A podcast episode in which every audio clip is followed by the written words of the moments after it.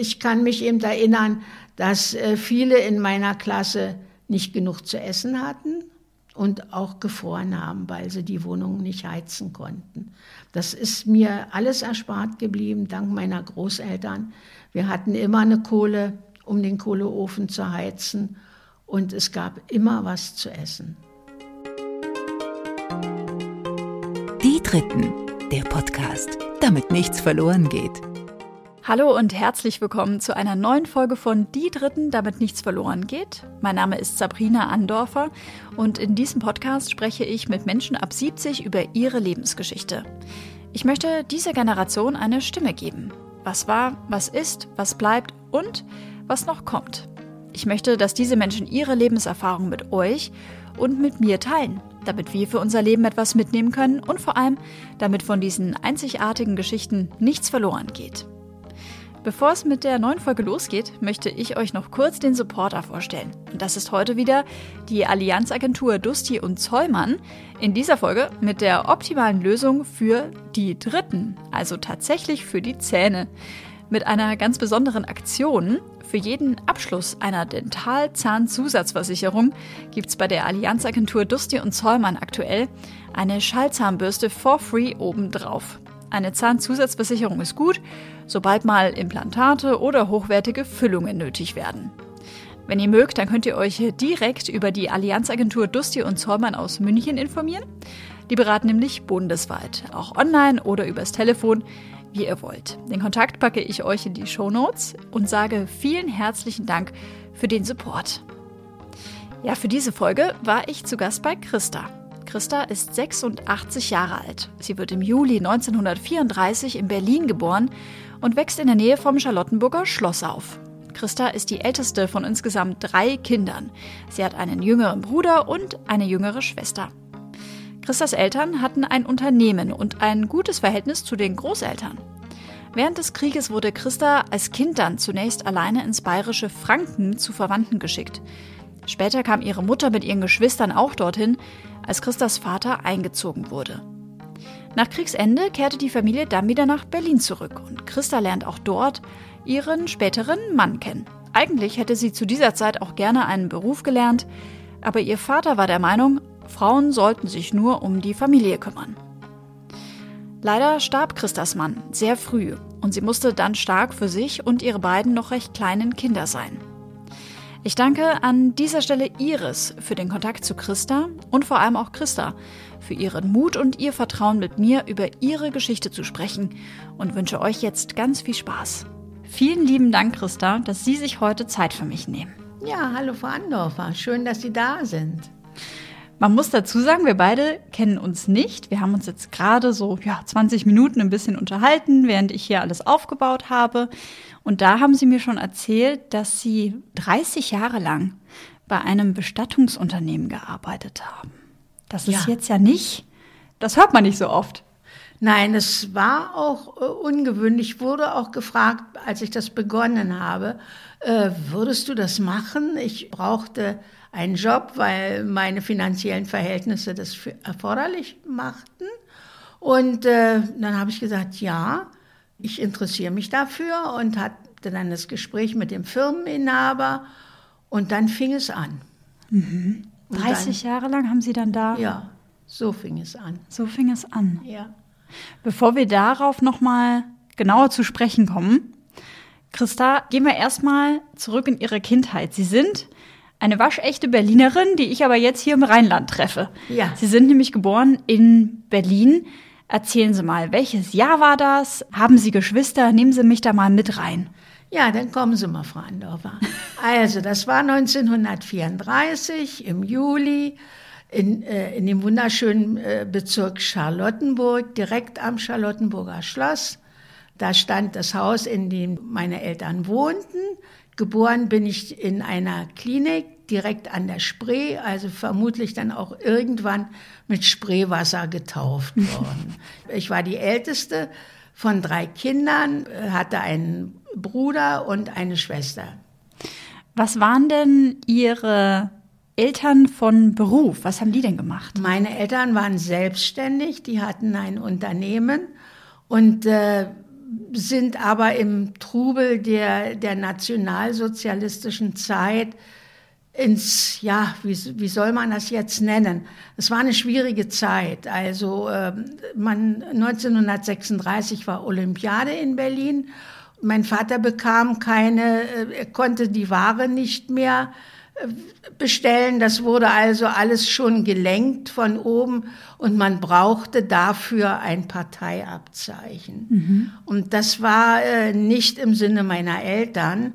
Und dann hat mein Vater den Betrieb umgestellt auf Fuhrunternehmen. Was hatte er vorher gemacht? Eierimport und Großhandel. Mhm. mhm. Und äh, meine Mutter äh, ist dann von Pontius zu Pilatus gelaufen, um da eine Genehmigung zu bekommen. Und das, das war nicht möglich. Mhm. Aber ähm, mein Vater hatte schon 36 Einblick in diese, was passierte dieser Eierimport und Großhandel, der war in den 20er und 30er Jahren sehr äh, von jüdischen Firmen belegt. Okay. Und dann fing das an, äh, dass man eigentlich schon wusste, äh, viele große Firmeninhaber, die verließen Deutschland. Von uns Kindern wurde das ferngehalten, aber die Eltern wussten das und also denen war das unheimlich. Mhm. Und deswegen ist mein Vater dann umgestiegen ins Fuhrgeschäft und hat äh, Transporte gemacht und äh, so. Aber ja, das war schon nicht so ohne. Mhm. Ich merke auch, wenn Sie jetzt so erzählen, irgendwie, da kommt direkt so eine, was, so, so eine seltsame Stimmung ja, auf. So ne? ist das mhm. unangenehm. Mhm. Obwohl ich als Kind ähm, das nie empfunden habe. Im Gegenteil. Mit den Braunen kam ja dann auch diese Jugendvereinigung auf. Also für die Mädchen gab es den Bund Deutscher Mädchen, abgekürzt BDM. Und die hatten so Klamotten, also Sachen, diese, das ist eine Trachtenstrickjacke, hätte ich zu gerne haben wollen. Aber ich durfte nicht in den Bund deutscher Mädchen. Ich, ich wusste aber auch nicht, warum ich nicht durfte. Da kommen wir gleich noch mal mehr drauf zu sprechen, ja. ähm, Christa. Was ich mich jetzt frage, erstmal, wie hießen denn Ihre Eltern mit Vornamen? Karl und Luise. Karl und Luise sind also Unternehmer mitten in Berlin-Charlottenburg, ja. bekommen drei Kinder, unter anderem sie 1934. Bevor wir noch mal genauer in die nationalsozialistische Zeit einsteigen, wie kann ich mir denn Ihr Zuhause vorstellen?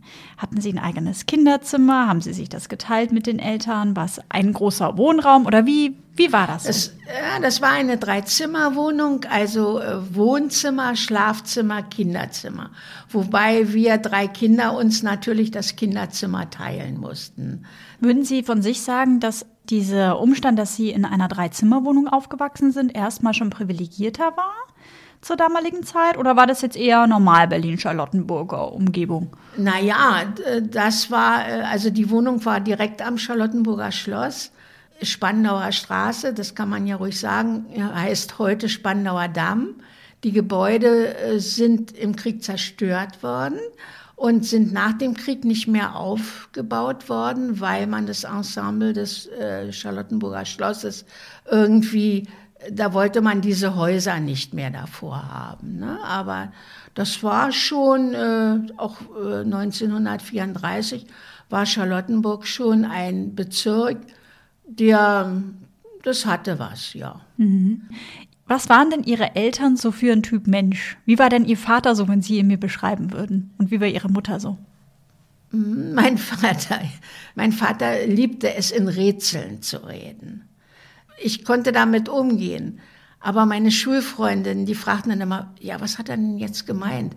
Und dann habe ich dann über, übersetzt, nicht? Also was, und ob dieses Rätselreden auch was mit den Nazis zu tun hatte. Man hat ja damals ganz viel in irgendwelche Gleichnisse verpackt. Also es wurde, man konnte manche Dinge ja nicht laut sagen, nicht? Also der liebte das auch, weil er wusste, er verunsicherte seine Gegenüber dann immer. Und ich habe dann immer gedacht, ja, mach mal, ich erkläre es denen dann später. Ne? Haben Sie da ein Beispiel für mich? Irgendwas, was Ihnen da noch so im Kopf geblieben ist, was Ihr Vater gerne zu sagen pflegte? So ein Spruch? Ja, fällt mir jetzt im Moment nichts ein. Also das ist, ähm, aber vielleicht im Laufe des, des Gesprächs äh, gucken wir mir noch noch mal was Mhm. einfällt. Mhm. Ne? Wie war es denn? Ähm, Meine Mutter war sehr, war Einzelkind. Äh, Die, meine Großeltern, mein Großvater war Bäcker und Konditormeister und meine Großmutter eine sehr resolute, die Meestern, also so, so nannte man das damals, die Meisterin, äh, ne, äh, und mit dem Berliner Tonfall, das war die Meestern. Und ähm, Oma hat ähm, immer gewusst, was Sache ist und äh, da gab es auch kein, also da konnte man nicht sagen, oh, ich kann nicht, jetzt reiß ich mal zusammen, das geht schon. Ne? Und also resolut, Resolut. aber auch warmherzig, Ja. oder? Ihre Großmutter. ja, sehr, mein, mein Großvater war sehr, äh, es war ein ganz lieber. Und äh, meine Großmutter ist fast den Heldentod gestorben, weil er immer, äh, also alle Verwandten, die kamen, es gab da nichts nach 45. Es wurde gehungert, gefroren und äh, man hatte keine Wohnung, die man warm heizen konnte, weil man kriegte ja auch keine Kohlen. Also und es gab auch nicht genug zu essen nach 45. Und alles, was kam, der kriegte dann ein Brot mit und da noch und noch vielleicht noch eine Tüte Mehl. Und meine Großmutter, die sah denn, um Gottes Willen, wir, das wurde ja auch zugeteilt. Und davon musste ja dann auch Brot, das wurde ja gegen Lebensmittelmarken ausgegeben. Man konnte ja nicht einfach in eine Bäckerei gehen und ein Brot kaufen, sondern man musste dafür seine Lebensmittelmarken auf die Theke legen. Und äh, für diese Lebensmittelmarken gab es dann wieder äh, die Zuteilung von Mehl und was man eben zum Backen brauchte. Und äh, diese Lebensmittelmarken, das sehe ich heute noch. Saßen wir bei den Großeltern um den Wohnzimmertisch, die Marken auf dem Tisch und dann irgendein Klebemittel, was in der Drogerie geholt wurde. Und dann wurden sie die so auf DIN A4-Bogen aufgeklebt.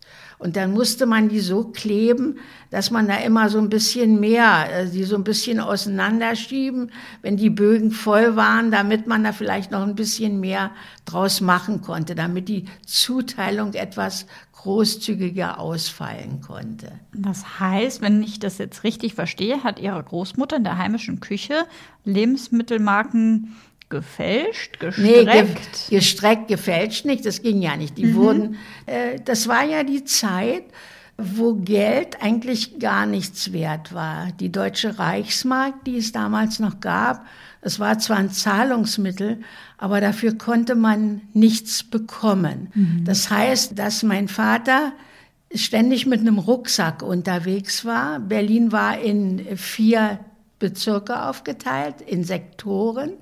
Wir wohnten im amerikanischen Sektor in, im Stadtteil Steglitz zu dieser Zeit. Da war die Bäckerei der Großeltern. Und äh, man kam irgendwie an äh, Chesterfield und Lucky Strike und, und das war wie ein Zahlungsmittel. Und damit hat man dann woanders wieder äh, Schinken äh, geholt und äh, vielleicht auch äh, irgendwelchen Alkohol Hat sich so quasi so ein bisschen durchgeschlagen. ja, das war, also es war auch die Zeit, wo in Berlin, das wird es wahrscheinlich in ganz Deutschland gegeben haben, aber wir hatten einen Schwarzmarkt, äh, Stadtviertel, wo, äh, wo die Leute auf der Straße Sachen unter Mänteln so hielten und dann gingen äh, die aneinander vorbei und machten dann den Mantel so auf. Äh, Habe ich hier, was kann ich dafür kriegen? Das war aber ungesetzlich. Da wurden Razzien gemacht und dann stob das ganze Volk auseinander und brachte sich in Sicherheit. Die haben dann auch immer wieder Leute zur Polizei gebracht, weil es verboten war und so weiter. Ja. Bevor wir noch mal genauer auf die Zeit nach dem Krieg zu sprechen Ja. kommen, möchte ich noch mal eintauchen in die Zeit, die Sie gerade schon angedeutet haben. Ihr Vater ähm, hatte durch sein Geschäft viel Kontakt mit jüdischen Mitbürgern und Mitbürgerinnen. Und Sie sagen schon, mh, dass es irgendwie unheimlich war. Das heißt, glauben Sie, dass Ihr Vater damals schon mitbekommen hat, dass tatsächlich die ersten Menschen ja in KZs oder in Arbeitslager gebracht wurden? Bestimmt. Da muss äh, irgend, aber das war ja top secret. Also als Kind Stellen Sie sich vor, ich wäre in der Schule gewesen und habe gesagt, Vati hat gesagt, da wären, das hätte, das wäre nach hinten losgegangen. Dann wäre die ganze Familie wahrscheinlich. Ja, mhm. da mhm. wäre dann. Ne? Aber es gab auch äh, Stimmen, die gesagt haben, komm doch mit nach Amerika. Äh, ne? Also die sind nach Amerika ausgewandert. Aber mein Vater ist dann eben nicht mit nach Amerika gegangen. Mhm. Er ist in Deutschland geblieben. Und Ihre Eltern waren dann aber nicht in der Partei, so wie ich das jetzt richtig verstanden habe. Ne? Meine Eltern waren also keine Nationalsozialisten.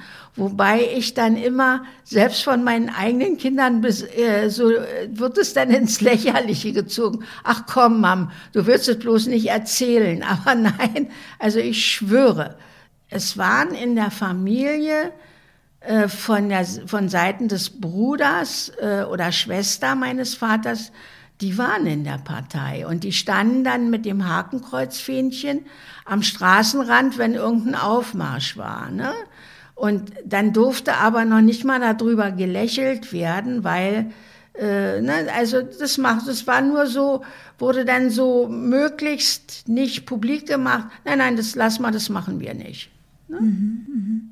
Das heißt, wenn Sie hatten das vorhin schon angedeutet, Sie wollten eigentlich auch rein in den Bund Deutscher Mädel, beziehungsweise eher diese tolle Uniform irgendwie Ja, tragen, fand ich ne? super. Als kleines Mädchen dann, wenn Sie 34 geboren sind, sind Sie 40, sechs Jahre alt, ja. ein Jahr nach Kriegsbeginn. Ähm, die Gespräche mit Ihren Eltern waren aber dann nie so offen, dass Sie zwar gefragt haben, warum, aber Sie haben darauf eigentlich nie eine Antwort bekommen. Nein, das sein? Das, äh, nicht. das war ja auch heute viel mehr als heute. Wenn die Eltern Nein gesagt haben, dann war das Nein. Und dann brauchten die Eltern keine Erklärungen dafür. Und warum sollte ich jetzt fragen? Äh, vermutlich habe ich gefragt, warum darf ich das nicht? Weiß aber nicht mehr, wie die Antwort war. Wie haben Sie denn dann im Nachhinein Ihre Kindheit erlebt. Ist das eine Kindheit, die irgendwie von ja, so Bewunderung vielleicht auch für diese ganzen Fahren und Aufmärsche und auch wie toll? Oder ist das irgendwie so, dass das ein befremdliches Gefühl in Ihnen auslöst? Wie kann ich mir das so vorstellen? Nein, natürlich. Das, das fing doch schon an. Ich bin 1940 eingeschult worden, Ostern. Da war ich noch nicht mal sechs. Da ging das doch schon los, dass man morgens aufstehen musste den Hitlergruß machen, äh, Frau Lehrerin oder so. Und das, so fing das an. Und äh, ach, eins war auch noch, ich durfte auch nicht in den Kindergarten. Ach, Sie durften nicht in den Kindergarten? Nee. Also ich weiß noch, dass das, äh, nein, nein, das, äh, das war so unter dem, so ein bisschen top secret. Ich wusste nicht, warum ich nicht durfte, aber so war das eben. Vermutlich hatte das alles damit zu tun dass diese äh, nationalsozialistische Färbung, denn das war ja alles um uns rum. Und Ihre Eltern wollten das wahrscheinlich von Ihnen fernhalten. Die wollten nicht, dass wir in die Richtung gehen. Mhm. Haben Sie, jetzt machen wir einen kleinen Zeitsprung, später mal mit Ihren Eltern darüber gesprochen, über diese Zeit?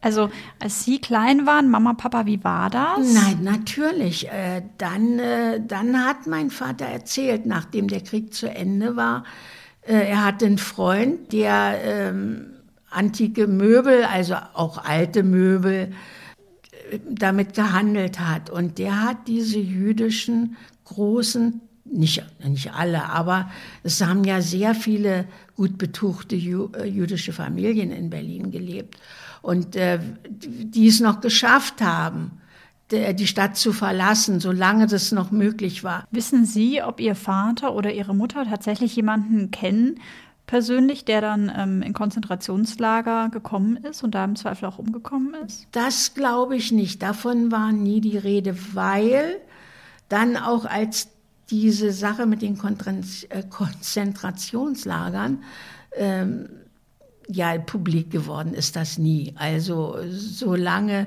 bis 45 äh, ist da eigentlich nie die Rede von gewesen. Die äh, Arbeitslager, davon war vielleicht die Rede. Und, aber warum man diese Menschen in Arbeitslager gesteckt hat, also äh, die wurden ja auch als äh, Menschen zweiter Klasse degradiert mit dem Judenstern auf der Kleidung. Das habe ich schon als Kind gesehen. Nicht? Und äh, dass man auch man durfte eigentlich auch nicht mit denen reden. So äh, wurde man dann auch weggezogen. Das heißt, Sie hatten tatsächlich mal den Moment als Kind, äh, als Sie mit jemandem ja. gesprochen haben, der einen Judenstern trug und Sie dann ja, also nicht, dass jemand, der einen Judenstern trug, mit mir als Kind geredet hätte, aber auch die, ich äh, als Kind, ich, ich bin ziemlich behütet aufgewachsen, also ich durfte nicht mich einfach und das Volk mischen, wenn mein Vater aus dem Geschäft kam und ich spielte irgendwo unten im Hof. Was machst denn du da? Ja, komm mal mit, ne? Also dann, ich habe meinen Vater auf allen möglichen Sachen begleitet im Auto, solange er noch nicht äh, eingezogen wurde als Soldat. In seiner Lebensmittelbranche, da haben wir aus der Ukraine, hat Deutschland aus der Ukraine Lebensmittel requiriert. Äh, und das hat er dann auch erzählt, dass die ukrainischen Menschen nichts äh, zu essen gekriegt haben und äh, und dann hat äh, mein Vater, dann, dann kamen natürlich auch junge ukrainische Mütter, die nichts zu essen hatten für ihre Kinder. Und mein Vater hat dann äh, aus seiner Position raus, konnte er dann den Leuten was äh, geben, inoffiziell. Und das ist dann irgendwann auch herausgekommen. Und dann gab es ja diese ganz strengen Nazis, und damit war er seinen Job äh, in der ZO, so nannte sich die Geschichte, die, in der er da tätig war, in der Ukraine Zentrale Ost. Und dann, danach musste er dann zum Heer. Welches Jahr war das? Wissen Sie das? Das noch? war 41. Mhm. Und dann ist er äh, praktisch eingezogen worden und hat dann Nachschub gefahren also Waffen und was weiß ich alles in Russland. In, zuletzt war er dann in Österreich. Können Sie sich erinnern an den Tag, als dann Ihr Vater eingezogen wurde? Ja, und zwar äh, Rathenow war die Kaserne. Rathenow ist ein Ort bei Berlin. Und da bin ich mit meiner Mutter noch hin. Und, und mit den äh, anderen Geschwistern auch? Nee, nur ich und mein, meine Mutter und ich. Ne? Mhm. Denn die Kleinen, die waren ja dann noch wesentlich kleiner. Ich, ich war ja selber erst äh, sechs oder sieben. Ne? Und äh, dann Rathenow und da war die Kaserne und da war die Ausbildung. Ne? Und da können Sie mich damit reinnehmen? Was war das für ein Tag oder wie haben Sie diesen das, ja, wie war das? Das war eigentlich, das, das war eben so. Äh, wir brauchten, also Deutschland brauchte Soldaten, das war ganz klar. Und es war äh, für, fürs Vaterland und wobei wir dann, also ich ja nicht, aber meine Mutter wusste wahrscheinlich damals schon, dass das auch ähm, tödlich hätte enden können. Es sind ja auch genug äh, Väter, Brüder, Onkel und so weiter nicht mehr aus diesem Zweiten Weltkrieg zurückgegangen. Ich habe also von, meinen, von meiner einen Schulfreundin, der Vater ist auch nicht zurückgekommen und äh, ich glaube von Karin, der Vater ist auch im Krieg geblieben. Hatten Sie da Angst um Ihren Vater? Ja, das war, weil in der, in der Schule auch äh, genug äh, dann kamen Freundinnen oder man ist ja nicht mit jedem in der Klasse befreundet, aber wenn die Nachricht kam, dass der Vater gefallen war, das war schon schlimm. Das heißt, die Kinder und ihre Schulkameraden haben ja. die Nachricht tatsächlich im Unterricht dann auch Nein, aber die kamen ja. natürlich dann am nächsten Tag, wenn zu Hause mhm. die Na Nachricht gekommen ist, ist für Volk und Vaterland gefallen dann kamen die in die Schule und haben gesagt, Vati ist tot. Mhm. Hm, das ist.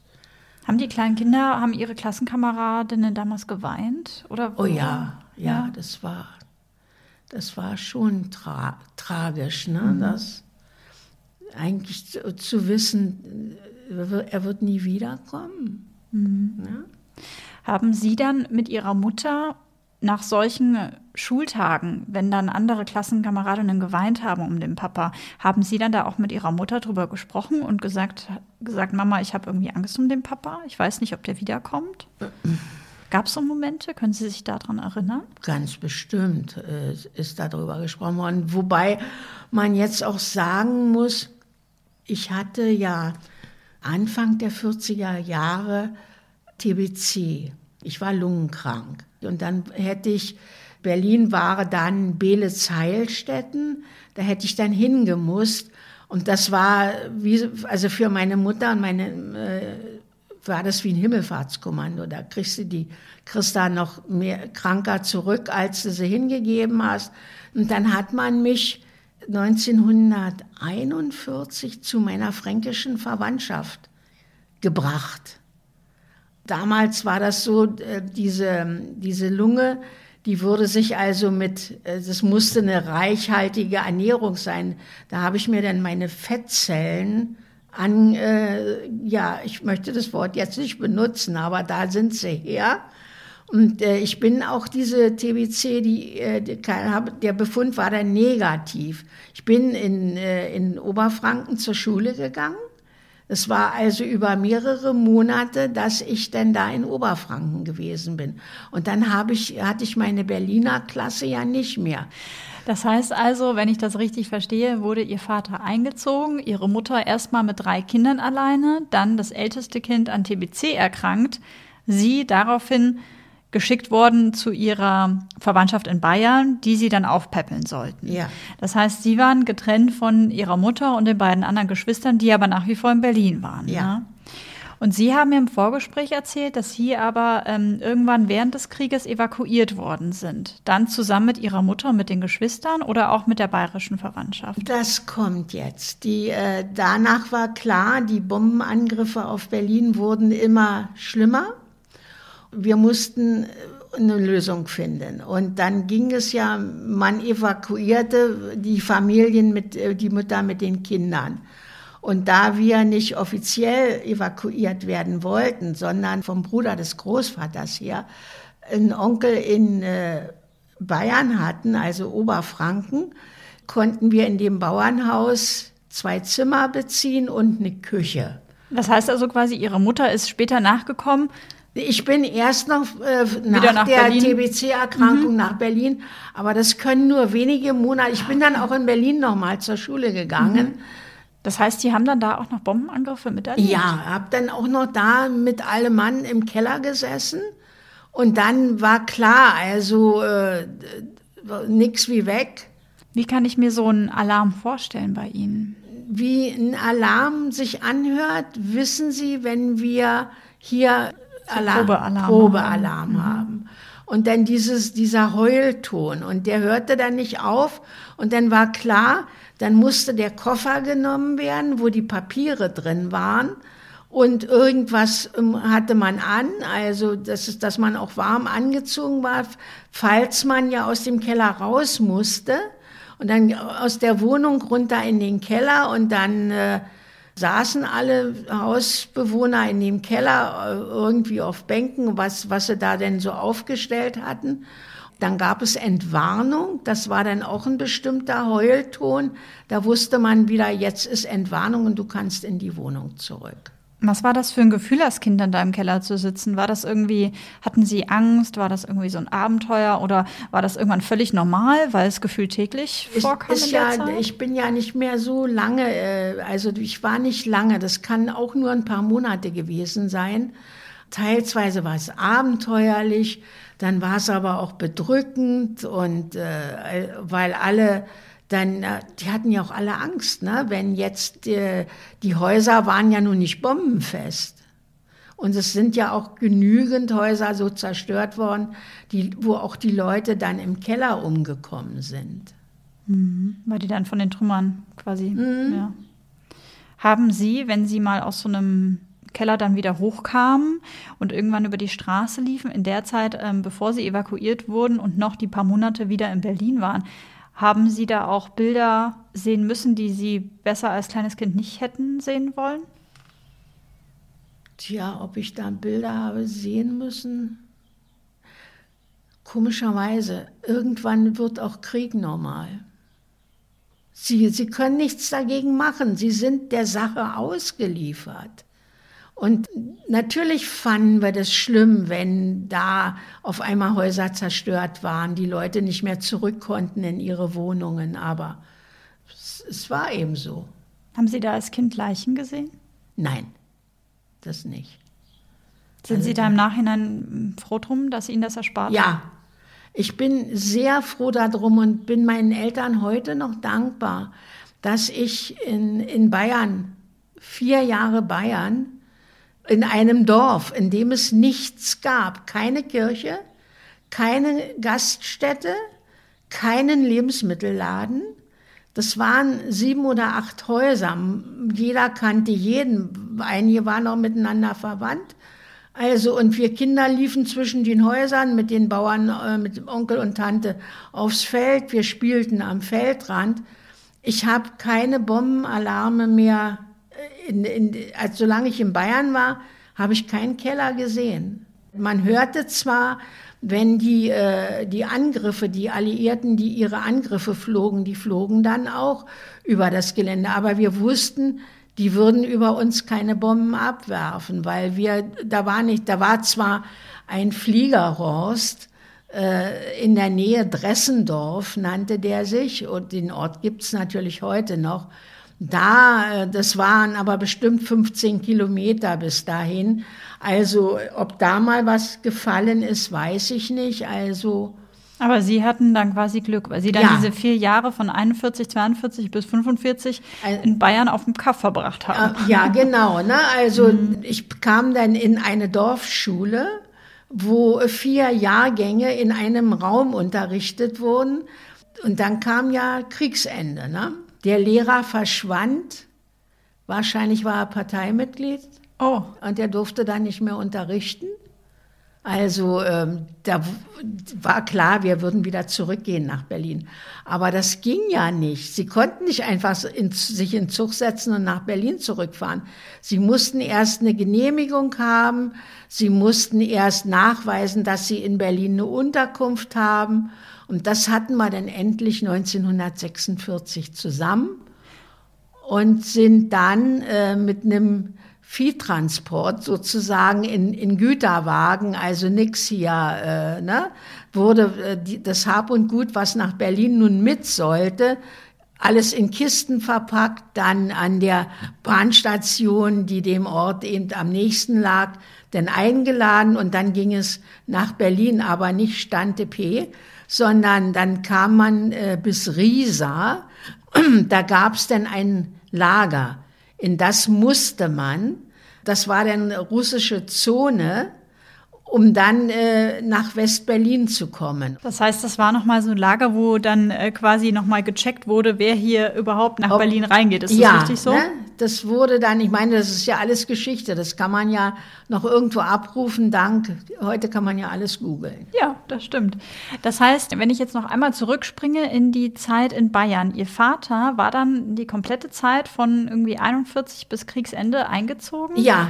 Wie war das Wiedersehen? Wann war das? Also mein Vater ist äh, gekommen bis Bad Ischl in Österreich.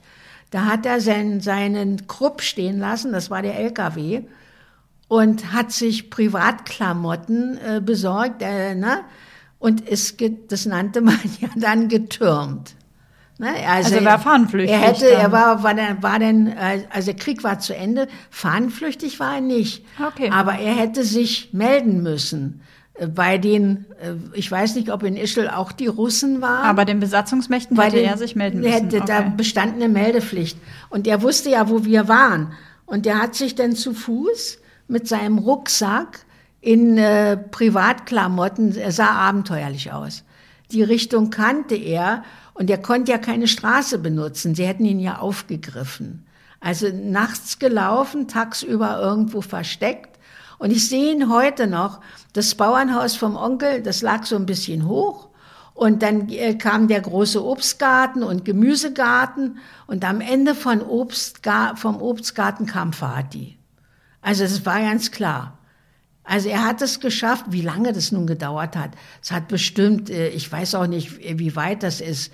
Das kann man, müsste man heute nachsehen, so und so viel Kilometer. Dann hat er sich äh, gestellt. Und das hat dann, das ging aber dann relativ schnell, ich glaube äh, keine Woche. Dann hatte er seinen Entlassungsschein und äh, war dann praktisch frei. Und dann konnten Sie zusammen nach Berlin. Wie war denn dieses, dieser Moment, wenn dann Fatih plötzlich hinter diesem Obstgarten irgendwie auftaucht. Das war cool. Ja, also das, das war richtig. Also, äh, ich meine, davon hatten wir natürlich die ganze Zeit geträumt, dass er wiederkommt. Aber wir wussten es doch nicht. Und dass er nun wirklich wiederkommt, ah, das war, das war das Größte.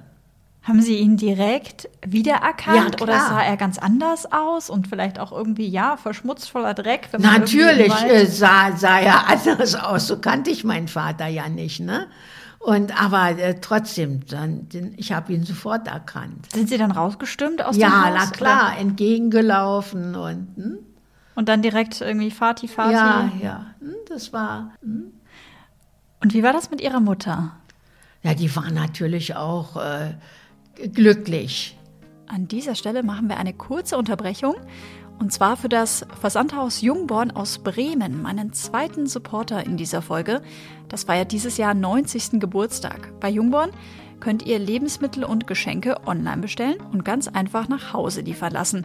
Unter anderem auch leckeren Granatapfel-Biosaft ohne Zuckerzusatz und mit einem hohen Gehalt an Antioxidantien. Die sind gut fürs Immunsystem und natürlich auch für die Haut. Ihr wisst schon, was ich meine. Könnt ihr, wie gesagt, ganz einfach online bestellen unter jungborn.de und mit dem Code die dritten 13 sogar noch Geld sparen. Den Link findet ihr ganz einfach in den Shownotes. Ich danke Jungborn sehr für die Unterstützung und nun geht es weiter mit Christa.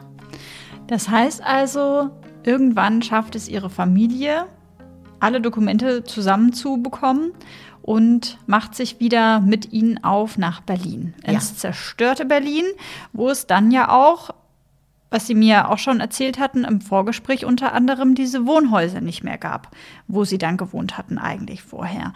War das so, dass sie ankamen und dann erstmal das zerstörte Haus sehen mussten und gesagt haben, ach Mensch, da war mein Kinderzimmer? War das irgendwie traurig oder wie kann ich mir denn Na, so das war Rückkehr ganz anders. Mhm. Das war ähm, also wir wir hatten Unterkunft gefunden bei den Großeltern in Steglitz. Also ich glaube nicht, dass wir an dem Tag, an dem wir da angekommen sind, auch direkt ihre ähm, zerstörten Wohnhäuser, auf der, mhm. die Häuser gesehen haben, die dann, die lagen ja noch immer in Trümmern da. Die Trümmer lagen ja da. Da war ja noch nichts weggeräumt. Da war Berlin hat ja ziemlich breite Bürgersteige. Und äh, dann war eigentlich nur so wo man zu Fuß gehen konnte, so ein Meter breit, war freigeräumt. Und dann fingen ja schon die, die Trümmer an, da rumzuliegen. Ne? Also das äh, ging dann sukzessive immer weiter, dann wurde immer weiter geräumt. Dann gab es ja auch die Trümmerfrauen, die dann da die Steine geklopft haben, weil was noch an Steinen zu äh, gebrauchen war, wurde ja weiter verwendet für den Wiederaufbau. Und äh, aber es dauerte relativ lange, bis die Stadt von den Trümmern ver, äh, wieder ja, befreit, befreit war. war ne? Mhm. Meine, mhm. habe mich mit meiner Schulfreundin äh, jetzt letzte Woche unterhalten und sagte die, weißt du noch, wie wir mit unserer Klassenlehrerin ins Marmorhaus, das war ein Kino auf dem Kudamm, da haben wir irgendeinen äh, kulturwichtigen Film gesehen. Und dann ist die ganze Klasse im Gänsemarsch gegangen, weil äh, war ja kein Platz. Wir konnten nicht nebeneinander gehen, weil also alle hintereinander. selbst auf dem Kudamm noch die Trümmer lagen. Ne? Wenn Sie jetzt gerade eine Schulfreundin ansprechen, das heißt in Berlin nach dem Krieg gehen Sie wieder ganz normal zur Schule erstmal.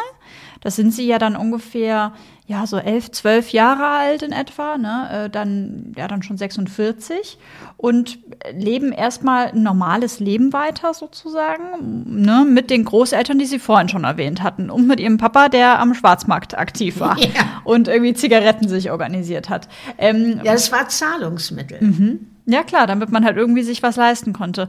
War das dann eine Zeit, weil Sie sagen so, ich bin ja Trümmerkind. Das hatten Sie mir vorhin, als wir uns ähm, begrüßt ja. haben, gesagt. Was genau bedeutet für Sie dieser Begriff? Was, was wollen Sie mir damit sagen, wenn Sie sagen, ich bin Trümmerkind? Ja, äh, Trümmerkind, äh, wir sind, äh, man hat uns ja eigentlich um unsere Jugend betrogen. Wobei wir das nie so empfunden haben. Wir, das, wir haben gelebt in dieser Zeit mit den Möglichkeiten, die wir damals hatten.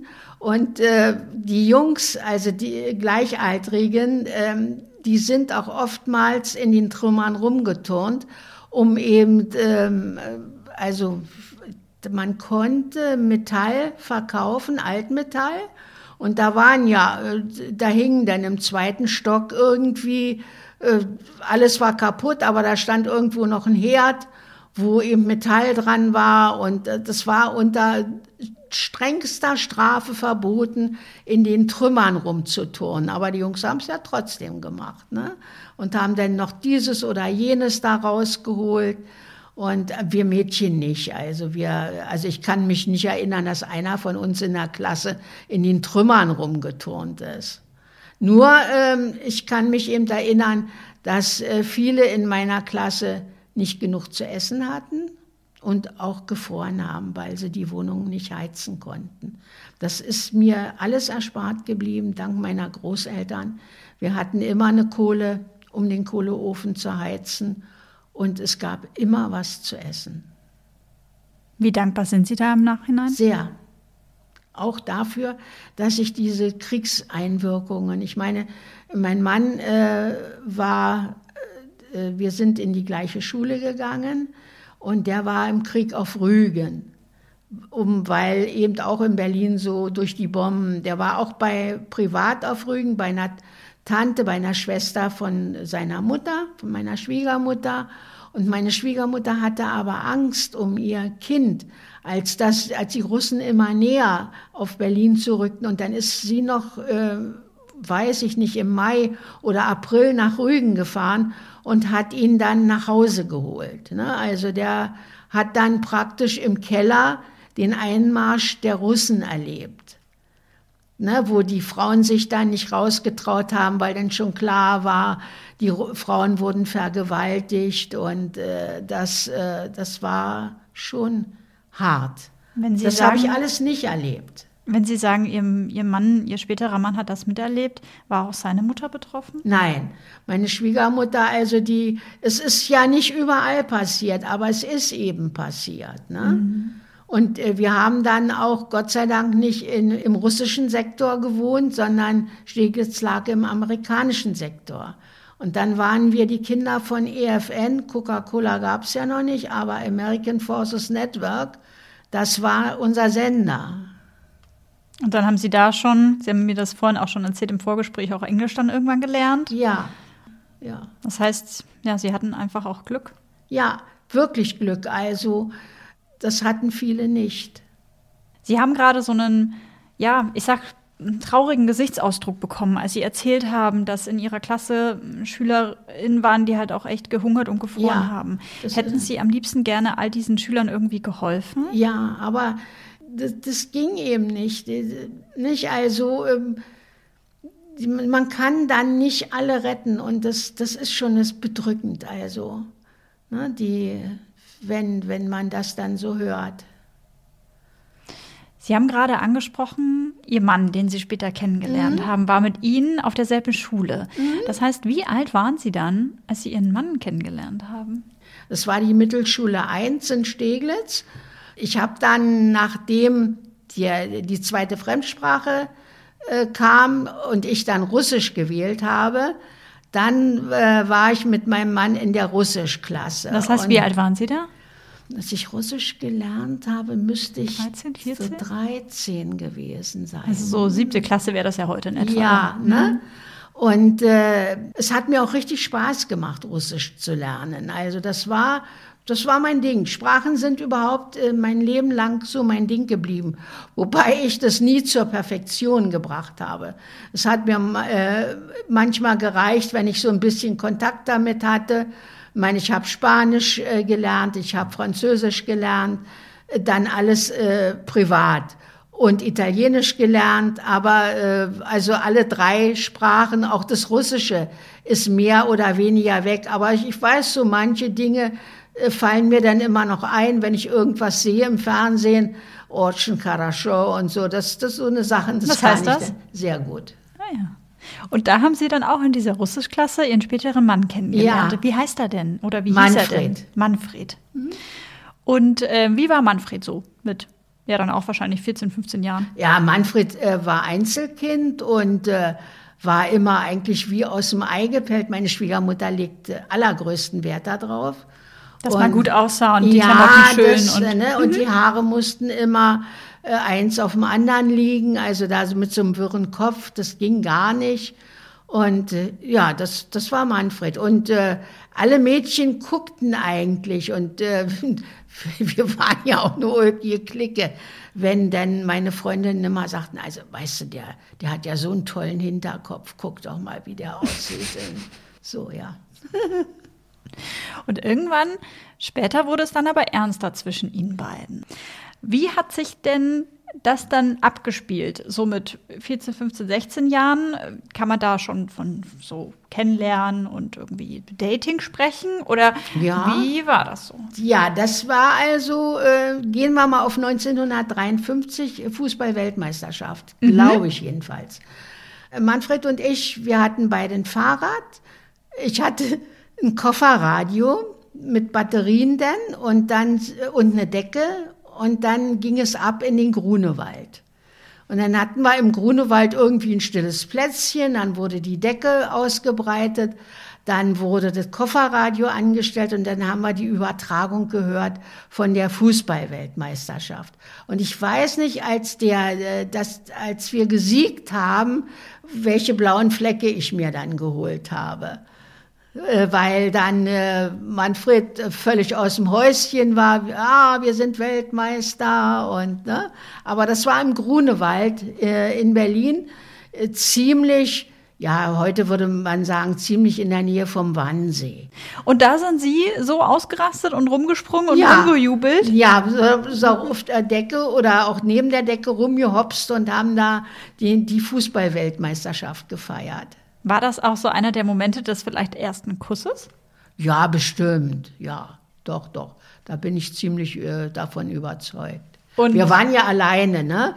Das war ja der Sinn äh, der Sache, in den Grunewald zu gehen. War das so der Dating-Hotspot? Ja, also für damalige Verhältnisse, wer das halt mit dem Fahrrad äh, meistern konnte, bestimmt. Mhm. Das, nein, das muss ich Ihnen noch erzählen. Mhm. Das muss dann nach der Weltmeisterschaft gewesen sein. Silvester. Dann bekamen die, die drei anderen, weil der Rheinländer hier sagte, das arme Tier. Es ist alles, dass alles so furchtbar war. Und dann habe ich Manfred angeguckt, er hat mich angeguckt. Nee, da habe ich dann gesagt, nee, das ist nicht meine Welt, komm, wir gehen. Und das hieß also, Manfred hat mich in der Silvesternacht zu Fuß nach Charlottenburg gebracht. Und äh, Charlottenburg und Steglitz, ich, also ich kann das jetzt nicht sagen, das müsste ich jetzt nachsehen, aber acht Kilometer sind es bestimmt. Also man läuft eine Weile. In der Silvesternacht immer geradeaus nach Charlottenburg. Meine, wo es lang geht, wussten wir ja. Ne? Das, das war nicht das Problem. Und dann, äh, da war dann natürlich, äh, bevor ich dann nach oben ging, ne, das dauerte lange, die Verabschiedung. Waren Sie da so richtig verliebt? Ja, doch, bestimmt. Mhm. Ja. Das, aber da war, noch, mhm. da war noch nicht dran zu denken, dass da draußen eine Eheschließung wird. Nicht? Also das war einfach verliebt sein und ja, war schön. Ja, so mit 19, 20 dann, ne? ja. ne? wenn Sie sagen 53, 54 ja. in etwa. Mhm. Mhm. Was hat Ihnen denn an Manfred besonders gut gefallen? Er war sehr zuverlässig, liebevoll, akkurat. Ja, also doch, und ein prima Kumpel. Fällt Ihnen das jetzt ähm, leicht oder schwer, mit mir darüber zu reden? Über diese Anfangszeit mit Manfred? Nee, das fällt mir nicht schwer. Das war einfach schön. Ne? Das war, also, äh, Manfred war so der Typ, wenn dich ein böser Bube lockt, nur immer feste mitgesockt. Wobei er kein böser Bube war, ne? Aber, ähm, also mit, mit Manfred konnte man Pferde stehlen. Das war so, komm, lass uns das doch mal machen. Soll man nicht? Und äh, dann, äh, ja, das, das ging. Ja, ja. Ne? Wie lange waren Sie und Manfred denn zusammen, bis er dann leider gestorben ist? Also, wenn man jetzt von der Schule rechnet, bis 75. Er ist 75 gestorben. Also, ja, ein bisschen mehr als 20 Jahre. Mhm. Mhm. Verheiratet, aber davon nur 14 Jahre und etwas. Naja, immerhin. Ne? Immerhin, ne? schafft nicht jeder. das stimmt. Das heißt, wenn wir ein bisschen in die Zukunft springen, mhm. Irgendwann wird es ernster zwischen Manfred und Ihnen. Und Sie bekommen dann wie viele Kinder? Äh, Matthias und Michael. Mhm, zwei Jungs. Mhm, zwei Jungs. Dann aber, und das können wir vorwegnehmen, weil ich das aus einem Fernsehbeitrag weiß, wird Manfred leider schwer krank. Ja. Wie alt sind Sie zu diesem Zeitpunkt und wie alt sind Ihre Kinder zu dem Zeitpunkt? Ich bin 40 und Matthias ist 10 und äh, Michael 8. Mhm. Also noch relativ jung. Ja, ja, ja. Also mhm. ich weiß noch, dass Michael gesagt hat, äh, in der Schule, alle haben ihren Papa noch und warum ich nicht? Hm, das, und darauf gibt es keine Antwort. Boah. Haben Sie dann, ja, also irgendwas werden Sie wahrscheinlich ja gesagt haben. Natürlich muss ja mein Kind beruhigen und äh, sagen, es geht weiter und wir schaffen das und das haben wir ja auch geschafft. Mhm. Aber es, es war schon ganz schön bescheiden. Wir müssen das einmal ähm, nochmal einordnen. Sie und Ihr Mann heiraten und Sie ziehen dann ins Rheinland. Ja. Deswegen treffen wir uns jetzt auch hier im Rheinland genau. und nicht in genau. Wie hat sich das denn entwickelt mit der Krankheit Ihres Mannes? Ja, also das äh, war Asthma und ähm, die Ärzte haben gesagt, also ich war in dem Glauben, das ist zwar schlimm, aber daran stirbt man nicht. Das hat der Lungenfacharzt so gesagt. Ich meine, der ist daran nicht schuld, das ist ganz klar. Aber ich war, äh, dass das ein tödliches Ende nehmen könnte, das hat mich total aus dem Gleichgewicht gebracht. Also da äh, habe ich gedacht, da habe ich mich unten gefunden, habe gedacht, und jetzt? Wie kommst du denn aus dem Schlamassel wieder raus? Aber es hat geklappt. Wie sind Sie wieder rausgekommen?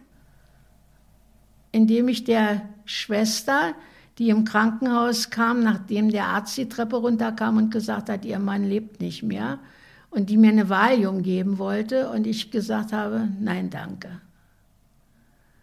Ich habe also gewusst, auch kein Alkohol, also nicht hier ein Schnäpschen und dann krieg, kriegen wir das schon hin. Nee, so kriegen wir das nicht hin. Also Führerschein machen, weil jetzt klar war, äh, du wohnst außerhalb von Köln. Wie willst du dich bewegen? Meine, klar, das war jetzt die Frage, ob ich mit der wahnsinnig hohen Witwenrente mir ein Auto leisten konnte. Das war auch äh, nicht so einfach. Mein erster äh, Wagen waren Opel, Kadett, gebraucht. Aber so fing es an. Naja, weil die wahnsinnig hohe Witwerrente, Witwenrente war nämlich nicht so sehr hoch. Nein. Das war ironisch. Ich habe 500 mhm. D-Mark äh, und ein paar zerquetschte Witwenrente gekriegt. Und dann die Waisenrente für die Kinder dazu. Und Sie hatten soweit ich das auch aus diesem Fernsehbeitrag weiß, auch keinen Beruf gelernt, richtig? Nein, ich war ja äh, die Tochter vom Chef. Weil damals auch ihr Vater gesagt hat, nee, sie brauchen keinen Beruf lernen, weil es zur damaligen Zeit üblich war, dass die Frau vom Mann versorgt wird. Ja, klar. Das war nicht, also es war ganz offensichtlich. Wobei wir hatten auch unsere erste Kraft im Büro, die hatte mal gesagt, ich sollte äh, in die Uni dann äh, gehen, irgendwas Kaufmännisches machen. Hat er nicht gemacht, hat mich nicht gelassen. Was hätten Sie denn gerne gemacht? Ja, zu damaliger Zeit wollte ich Fremdsprachenkorrespondentin werden. Hm? Ja, Sie haben ja schon okay. gesagt, Sprachen lagen Ihnen und ja. liegen Ihnen bis heute.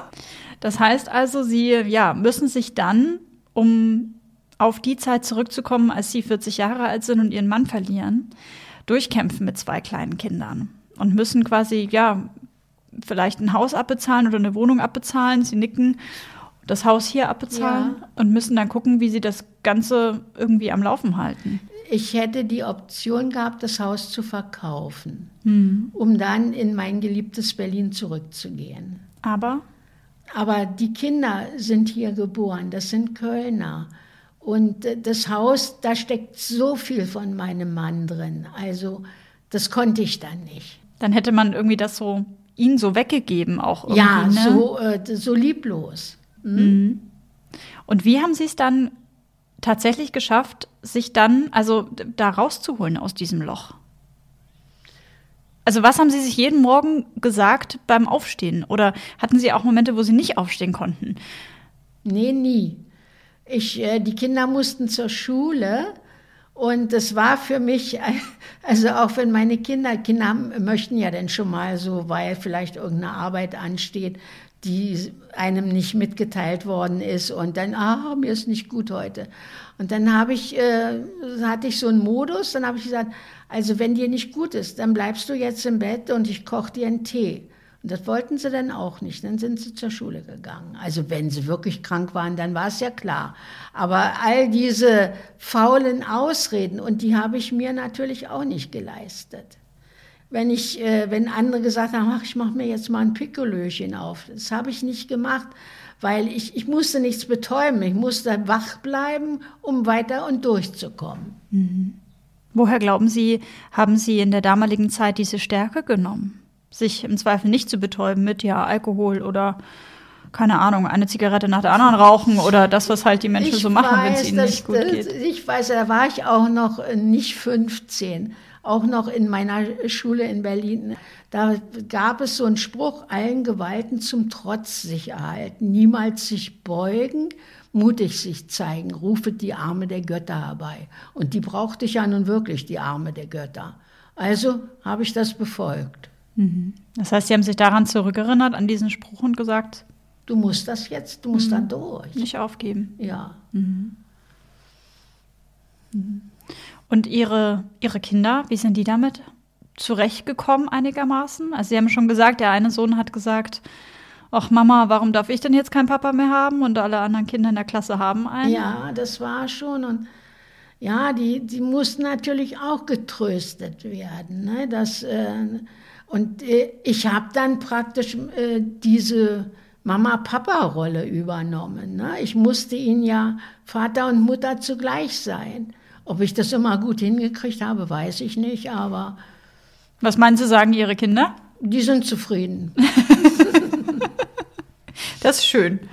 Das ist gut. Heftig. Wenn wir jetzt einmal kurz aus Ihrem Leben quasi rausspringen, was würden Sie denn an dieser Stelle jemandem raten, der einen Schicksalsschlag gerade erlebt hat, jemanden verloren hat? Ja, also man braucht schon, ich hatte meine Schwester noch, die sich auch in der, in der ersten schlimmen Zeit, die hat mir sehr zur Seite gestanden, indem sie all diese Dinge äh, gemacht hat, ähm, die in die Gänge zu den Ämtern und es schriftlich niedergelegt hat und so weiter. Also man braucht Hilfe. Also und auch äh, Gespräche. Also ich hatte sehr liebe Nachbarn hier und die ersten Wochen habe hab ich mit den Kindern jeden Abend die Fernsehzeit, die Kernzeit, 20 Uhr bis 22 Uhr, mit den Kindern bei den Nachbarn gesessen. Das fällt mir jetzt so ein.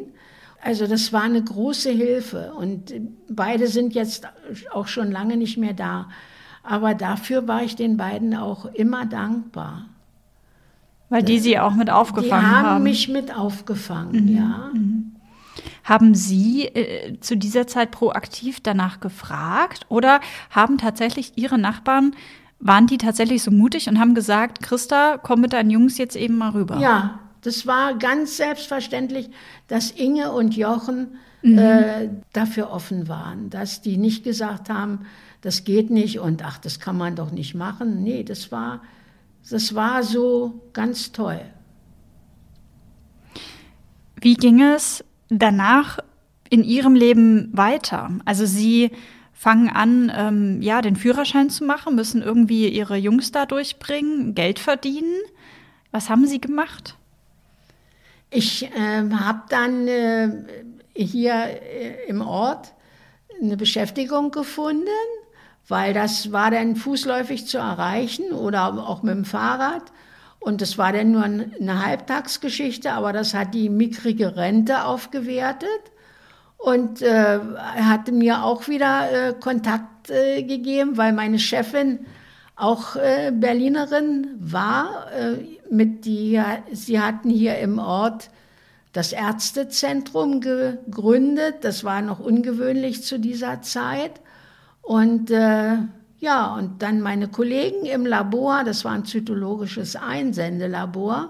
Das war auch eine tolle Clique. Mhm. Ich habe heute noch Kontakt mit einer Kollegin, Ach, telefonisch und ja. Und dann irgendwann später fangen Sie aber die Arbeit an, auf die wir vorhin schon mal zu sprechen ja. gekommen sind, nämlich ja, in einem Bestattungsinstitut. Ja, das war notwendig geworden, weil ich wäre ja am Einsende im Zytolabor geblieben. Aber dann kam die Gesundheitsreform und die Bezüge wurden drastisch gekürzt für die Ärzte, die solche Unternehmen hatten. Und dann war es notwendig, dass ich gekündigt wurde mit noch einer Kollegin. Und dann stand ich so mehr oder weniger kurz vor der eigenen Rente. Meine Witwenrente hatte ich ja. Aber da, die Witwenrente reichte ja nicht aus. Die war denn zwar mittlerweile etwas erhöht worden, aber da konnte man immer noch keine Sprünge mitmachen. Und jetzt brauchte ich irgendeinen Job und äh, habe dann äh, was gesucht, äh, ja am liebsten nicht so weit weg von zu Hause. Ja, und dann ergab sich das durch eine, durch eine Bekannte. Und dann sagt, fragte die mich, würdest du denn auch beim Bestatter? Und dann habe ich mir überlegt, ja, was können die von mir verlangen? Das muss ich dann wissen. Und äh, dann habe ich erst mal dieses Gespräch mit dem Chef geführt und dann, wir haben uns auch von Anfang an gut verstanden. Also ich habe dann sogar, ich bin zwar nicht mit auf, ich, mein Chef hat mich dann einmal mit zum Friedhof genommen, weil er sagte, Sie müssen da auch mal einen Verstorbenen oder eine Verstorbene gesehen haben. Und dann habe ich erst wahrscheinlich geschluckt. Ich weiß es heute nicht mehr so. Dann habe ich gedacht, du machst das jetzt und du gehst da jetzt mit. Und ähm, dann bin ich mit ihm äh, auf den Friedhof gefahren, rein in den Raum, in dem die Särge standen. Dann war, sind die ja verschlossen. Dann musste, da sind Schrauben an dem Sargdeckel dran, dann musste das aufgemacht werden. Und dann lag da eine alte Frau in dem Sarg. Aber so was Friedliches. Und es war überhaupt nicht schlimm. Äh, jemanden, äh, sie war alt, das war klar, man, man stirbt eben, wenn man alt ist. Und irgendwie hat mir das auch geholfen dann. Ich habe dann äh, eigentlich nie wieder Verstorbene direkt gesehen. Man muss dazu sagen, Sie haben Beratungsgespräche. Ich habe Beratungs, geführt, also ne? bei mhm. meiner ähm, die, dieses Geschäft, in dem ich angefangen hatte, wurde ja nach vier Jahren in andere Hände übergeben. Das war eine Frau, auch eine sehr resolute, mit fast zum gleichen Bild äh, familiär wie bei mir. Sie war auch als junge Frau äh, in den Betrieb vom Vater, du machst das jetzt und bloß die ist dann im Elter, das ist der elterliche Betrieb. Und dann haben Sie da Beratungsgespräche ja. geführt. Wenn ich jetzt noch einmal zurückfrage, haben Sie Ihren Mann, nachdem er verstorben war, auch noch mal gesehen? Also das war ein Abenteuer als der Arzt da runterkam und sagte, ihr Mann lebt nicht mehr. Und dann habe ich gesagt, ich will ihn aber sehen. Der lag dann schon nicht mehr auf einem Zimmer, sondern in so einem Abstellraum. Der war total dunkel. Da hat mich zwar jemand begleitet, aber mein Mann lag dann noch mit seinem Trenchcoat. Der hatte einen Trenchcoat an, der war äh, in der Garage äh, wahrscheinlich ist er in der Garage hier bei uns schon. Er wollte zu seinem Lungenfacharzt fahren, um sich eine Spritze zu holen. Und dabei hat er diesen Anfall bekommen, der ihn das Leben gekostet hat. Und so lag der da auf der Bahre und in dem Dunklen. Oh, das, das ist, also wenn ich da heute dran denke, das war irgendwie auch nicht kein bisschen würdevoll. Das war zu dem Schlimmen noch Schlimmes obendrauf.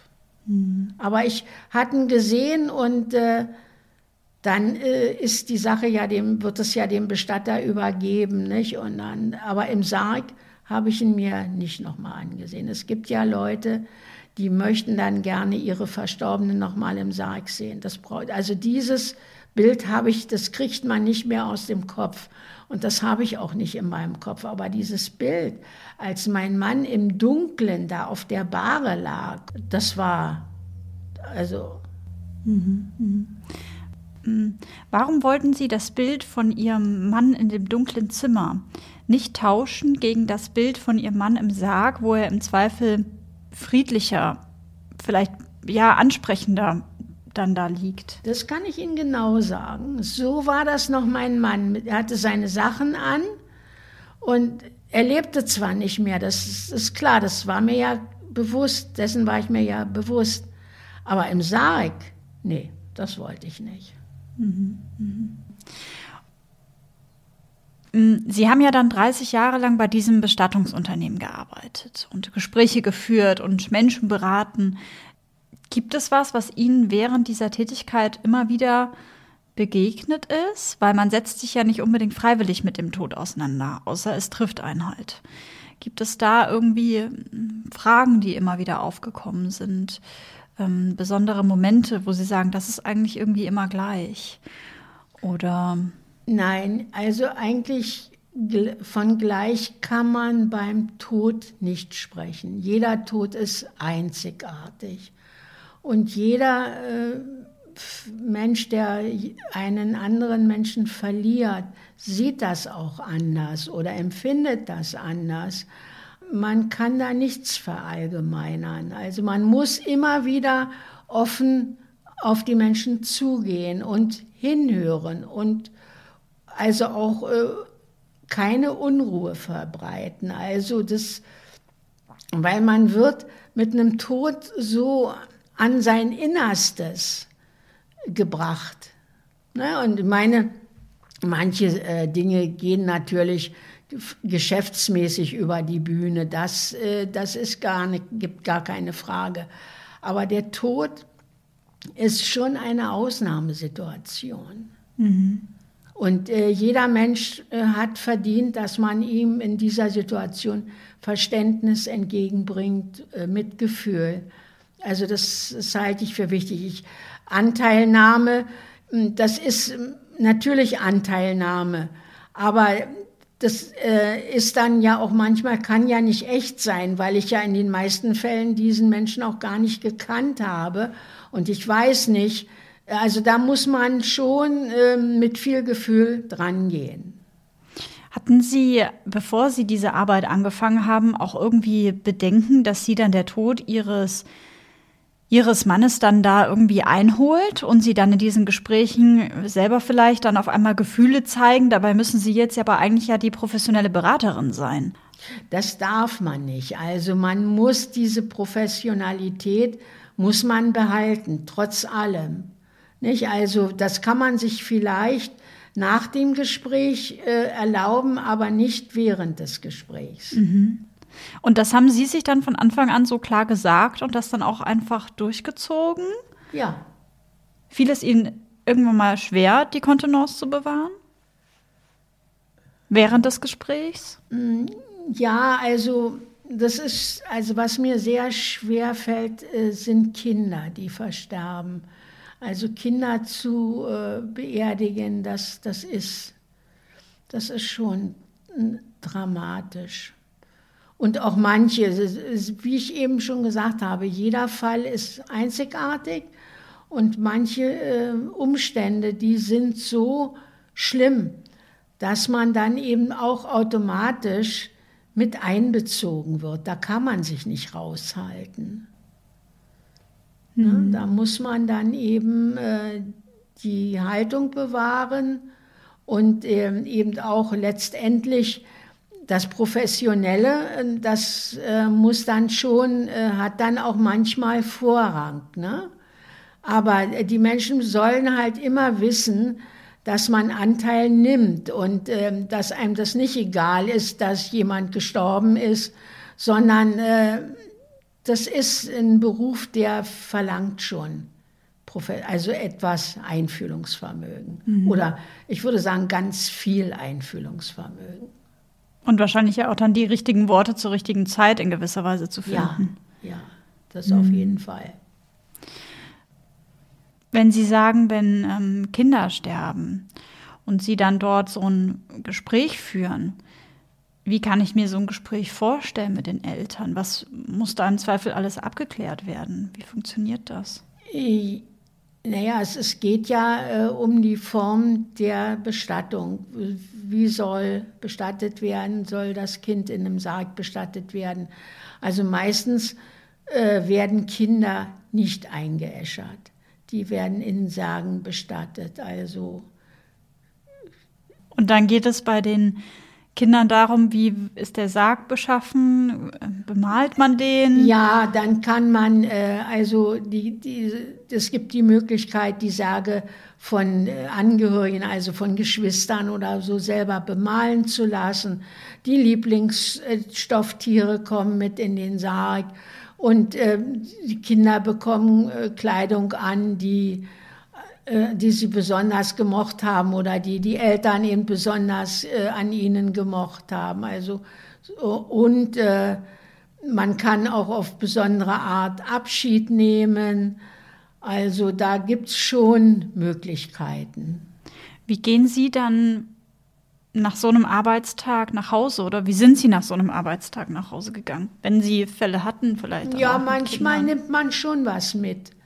Und äh, es geht dann noch mit einem nach Hause und äh, man legt das dann zwar, man muss ja, äh, das, ne, Sie können das nicht alles irgendwo speichern, also das muss man dann wieder loslassen.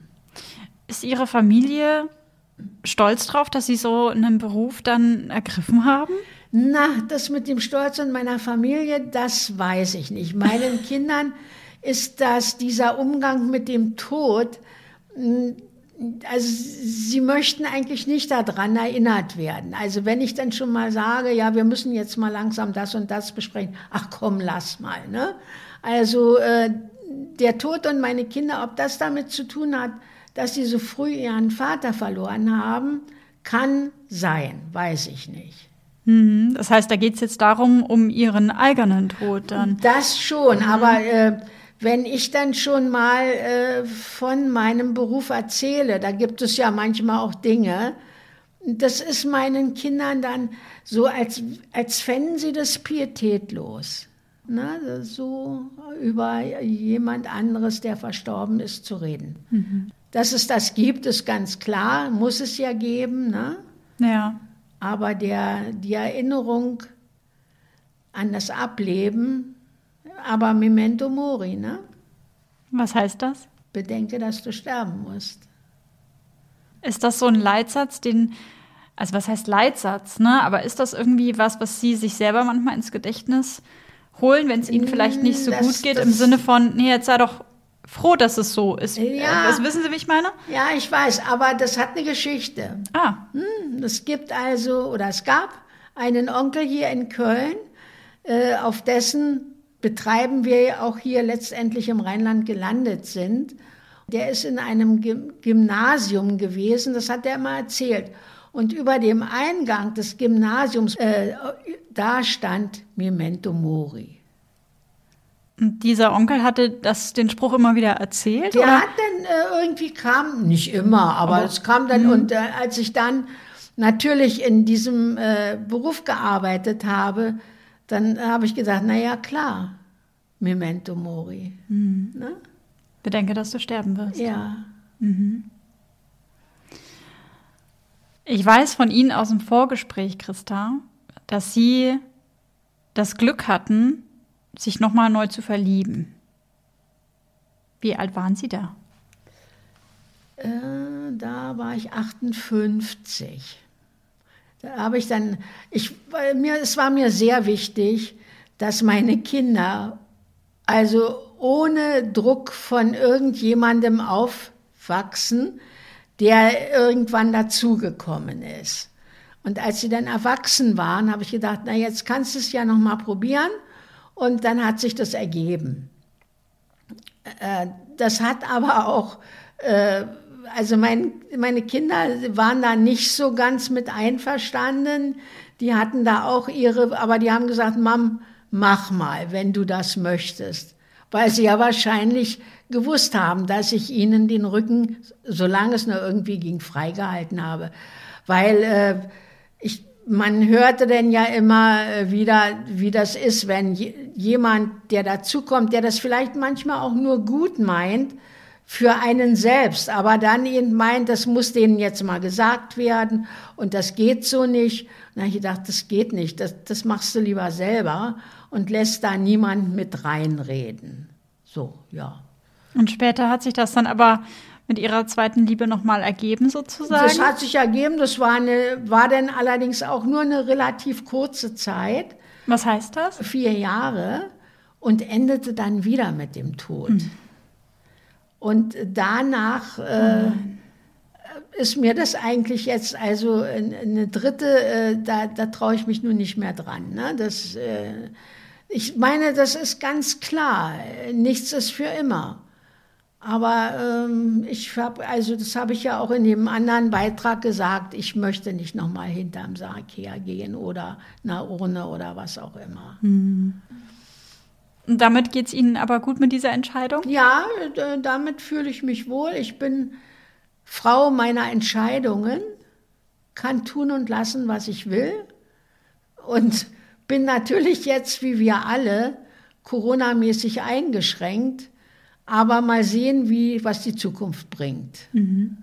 Sie sagen gerade so schön, mal sehen, was die Zukunft bringt. Sie haben ja 30 Jahre lang in diesem Bestattungsunternehmen gearbeitet. Wann haben Sie da aufgehört zu arbeiten? Wie alt waren Sie da? 85.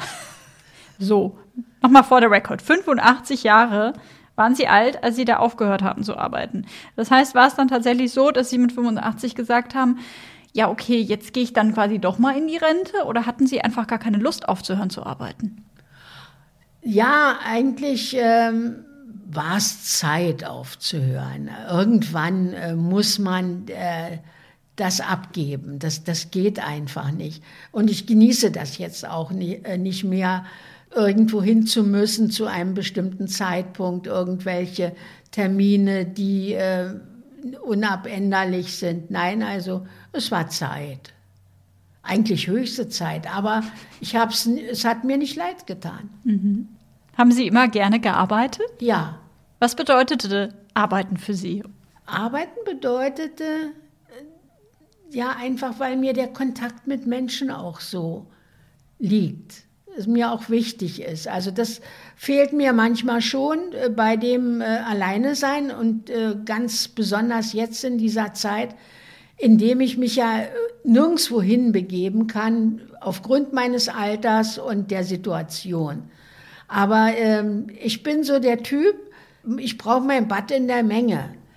Ich, ich muss ja gar nicht jemanden ansprechen oder mit jemandem reden, aber so ganz viele Leute um mich herum haben, herrlich. Sie lächeln gerade so süß. Ja, Sie sind, glaube ich, auch in vielen Vereinen. Kann das sein? Ja, sicher. Ich habe meinen äh, PC, meine, meinen Senioren-PC. Wir sind alle schon ganz traurig, dass wir nicht zusammenkommen können, weil es eben diese Beschränkungen gibt. Haben Sie alle dann nicht sich beim Tablet irgendwie Skype eingerichtet wir oder haben, so? Äh, wir haben eine WhatsApp-Gruppe. Ah, ja. Ne? Mhm. Also das schon, wobei ich dann immer noch die inaktivste bin. Echt? Ich, ja, ich kriege immer von allen möglichen Leuten aus der Gruppe äh, kriege ich äh, Nachrichten und fühle mich dann immer, ich denke immer, oh Gott, du müsstest ja auch mal und dann tue ich das aber nicht. Aber ich hoffe, die sehen mir das nach. Dass sie dann nicht so schreibfleißig ja, sind. Ja, dass dass ich da nicht. Und wenn ich dann mein iPhone in der Hand habe dann äh, denke ich immer, ja, wie war das jetzt? Ach, da musstest du und äh, das musste jetzt und wie sendest du das jetzt wieder? Ja, also mich haben Sie gerade schwer beeindruckt, äh, Christa, als Sie hier Ihr Tablet sich geschnappt und gesagt haben, ja, jetzt müssen Sie mir erstmal zeigen, wo ich hier im Podcast hören kann. Ich habe mir hier schon äh, Spotify runtergeladen. Das äh, fand ich schon sehr beeindruckend. Insofern, ähm, ja, würde ich Sie jetzt als sehr fortschrittlich bezeichnen. Dazu muss man natürlich auch sagen, haben Sie auch drei Enkel, die Sie auch, ähm, die Sie auch fit halten, was ja sehr schön ist. Ja, auf jeden Fall. Mein, äh, mein ältester Enkel, dem habe ich das dann, mit dem habe ich dann Kontakt aufgenommen und gesagt, hör mal zu, ich habe hier die Dritten, ich möchte mir das irgendwo ansehen, das ist ein Podcast, wie geht denn das? Ich sage, nee, ich will das nicht auf dem iPhone haben, da ist ja der, dieser fummelige äh, Display drauf, das ist mir zu winzig. Nehmen wir doch das iPad. Und dann mit dem iPad zu Jonas. Und da hat Jonas gesagt, Oma, du bist äh, Wahnsinn. Wir in der Gruppe versuchen, irgendwelche Sachen auf die Beine zu stellen und, und du gehst einfach hin und hast dann eine Vereinbarung mit einer Redakteurin. Sag, mit einer ja. Person, die was über ihr Leben wissen will, ja. Ja. Und was haben sie da gesagt? Ich sage, naja, ist doch schön. Sag ich, äh, freue mich drauf. Mhm. Ich ähm, muss auch sagen, dass ich unser Gespräch bis hierhin ja, extrem ähm, spannend fand und auch sehr dankbar bin für Ihre Offenheit, Christa. Wir kommen so langsam aber sicher zum Ende. Mein Podcast, wie Sie gerade schon gesagt haben, heißt Die Dritten, damit nichts verloren geht. Und ich frage jeden meiner GesprächspartnerInnen am Ende immer diese eine Frage. Was aus Ihrem Leben sollte denn nicht verloren gehen?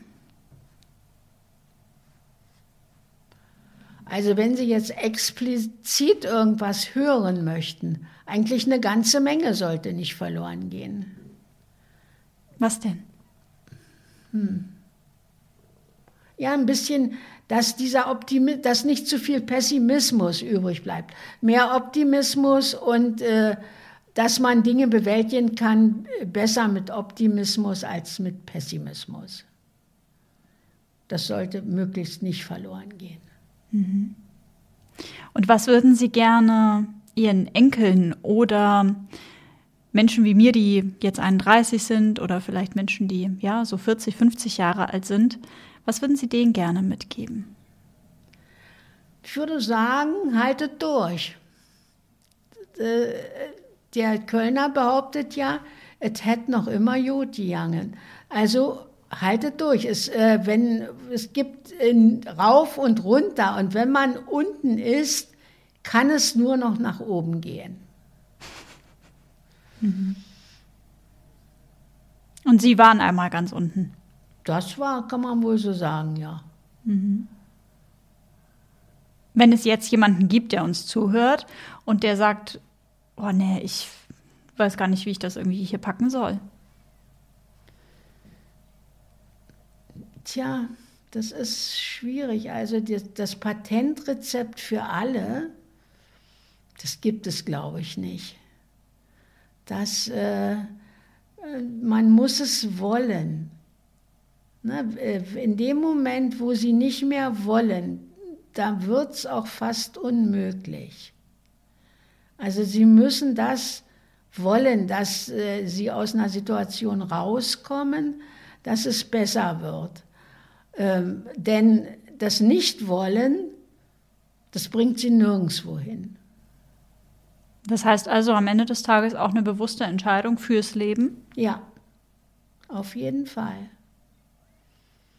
Immer dafür und nicht dagegen. Das haben Sie sehr schön gesagt, Christa. Vielen, vielen lieben Dank für Ihr Vertrauen, für Ihre Offenheit und ich drücke Ihnen alle Daumen, dass Sie sich bald mit dem Computerclub wieder treffen können und Sie noch ganz viele schöne Momente erleben werden. Ja, da freue ich mich auch drauf. Hat Ihnen unser Gespräch gefallen? Ja, doch war schön, mit Ihnen zu reden. Dankeschön. Tschüss. Tschüss. Das war die Geschichte von Christa. Ich hoffe, sie hat euch gefallen und ihr konntet wieder viel für euer eigenes Leben mitnehmen. Wenn ihr noch Feedback zu meinem Podcast oder dieser Folge habt, dann abonniert am besten die Seite des Podcasts bei Instagram unter die Dritten der Podcast und schreibt mir dort eine Nachricht oder auch einfach eine E-Mail. Die Adresse findet ihr in den Show Notes. Vielen Dank an dieser Stelle auch nochmal an meine Supporter für diese Folge, unter anderem die Allianzagentur Dusti und Zollmann aus München.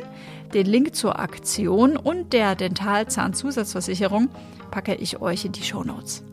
Schreibt mir, wenn ihr mögt, auch gerne eine Bewertung, am besten mit fünf Sternen bei Apple Podcast und schickt all euren Freunden und Bekannten einen Link zur Folge über WhatsApp oder auch per E-Mail.